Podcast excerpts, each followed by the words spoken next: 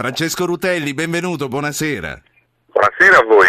Lei fu sindaco di Roma dal 93 al 2001, quando c'era ancora la lira, a proposito del discorso che stavamo facendo col, con gli ascoltatori, Vero. quanti miliardi si spendevano allora? Ma lei sarebbe per tornarci alla lira, come molti ascoltatori ci stanno proponendo, o, o ha dei dubbi? Ma non è un gioco purtroppo, mm, come alcuni pensano, erano molto giuste, ho sentito solo le ultime osservazioni di Quadrio Curzio, è una prospettiva che avrebbe delle conseguenze gigantesche. L'Italia eh, come potrebbe ripagare? Dovrebbe mettere in campo fuori dalla garanzia dell'Unione Europea e della Banca Centrale che di fatto ci sta eh, coprendo, eh, dovrebbe mettere in campo risorse proprie, fresche e quindi dare un prezzo in termini di recessione eh, devastanti per fronteggiare eh, il servizio del debito, il pagamento del debito, quindi è una cosa eh, inimmaginabile. Noi dobbiamo tenerci stretti all'Europa, però fare una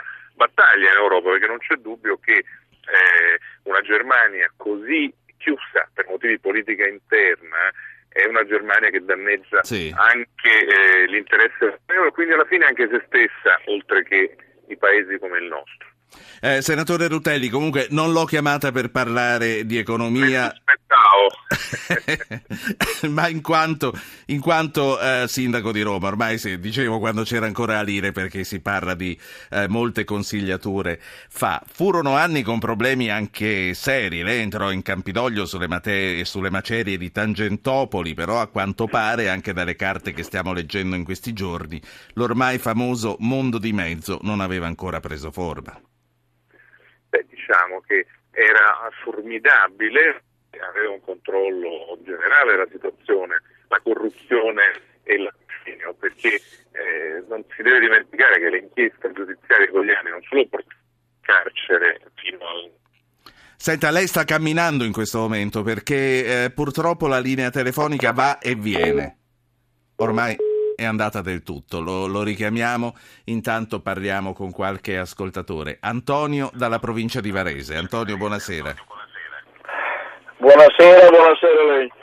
Ehm, io sono sdegnato e, e, molto amareggiato diciamo, di quello che sta succedendo a Roma eh, come cittadino e, ma, e, come anche contribuente, come penso tanti, perché eh, nel nostro piccolo abbiamo tutti dei nostri problemi e quindi eh, siamo vessati diciamo, per ogni nostra piccola mancanza. Eh, vuoi anche sì per colpa nostra, vuoi anche per le, per le, per le varie cose. Però quello che io volevo dire è che la certezza della pena, ecco, questa deve essere una, un punto fermo, diciamo, eh,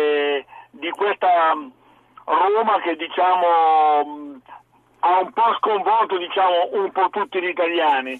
Però se ci fosse una pena sicura e certa per questa gentaglia, sì. forse, forse diciamo che av- avremmo mandato giù anche questo ennesimo amaro boccone. Sì. Certezza della pena che comunque deve riguardare anche il malaffare che è emerso a Milano, che è emerso a Venezia, insomma, che sta toccando, eh, si può dire a macchia di leopardo ancora, eh, più di una zona della nostra Italia. Grazie per averci portato la sua opinione. Rutelli è tornato, stavo chiedendole se stava camminando, in quel momento lì è caduta no, la linea. No, sono in tassi, mi scuso, ah, ma... E quindi sta camminando è, forte. È, tra, è tracolata, tracolata la linea e mi, mi dispiace. Eh, dica al tassista, no, dica al tassista di evitare i tunnel, eravamo rimasti no, al mondo di mezzo. Strano, eh, siamo su un'arteria importante, evidentemente stanno ridisegnando, chi lo sa, eh, i trasmettitori. Boh, le volevo dire questo, sì. stavo finendo questo argomento, c'era e come. Non è che sia spa- c'era e come perché c'era una spartizione certificata, c'era un sistema di tangenti che ha portato in carcere la metà della giunta precedente, che ha portato in carcere tutti gli amministratori delle aziende capitoline e quindi nostro, la nostra grande fatica, lo sa che dico una cosa che forse pochissimi sanno, quando lei chiama il centralino del Campidoglio, risuona una musica, che è la musica di Ennio Morricone, di C'era una volta il West. E fu una scelta che io feci d'accordo con Morricone per segnalare che forse era cambiata, era cambiata l'epoca.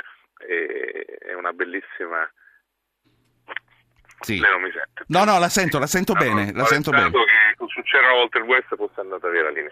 Ecco, mh, quindi la battaglia è stata enorme, la fatica è stata grandissima, però eh, non è che il malaffare, i, i malintenzionati, i ladri, i corrotti fossero fuori dal mondo. Non trovavano porta aperta. Io ho ricordato più volte, e lo ha ricordato anche lui, che il mio capo di gabinetto, che era eh, Roberto Giachetti, oggi vicepresidente della Camera, eh, tutte le settimane pigliava, grosso modo, eh, qualche volta ogni due settimane, portava un pacchetto di esposti, denunce, segnalazioni, anche lettere anonime Certo. alla stazione dei carabinieri di Piazza Venezia. Senta Rutelli, eppure eh, Buzzi già cominciava a lavorare col comune, lei se lo ricorda questo personaggio? Mi ricordo le cooperative sociali che sono, eh, non solo erano nel loro insieme benemerite, mi spiego.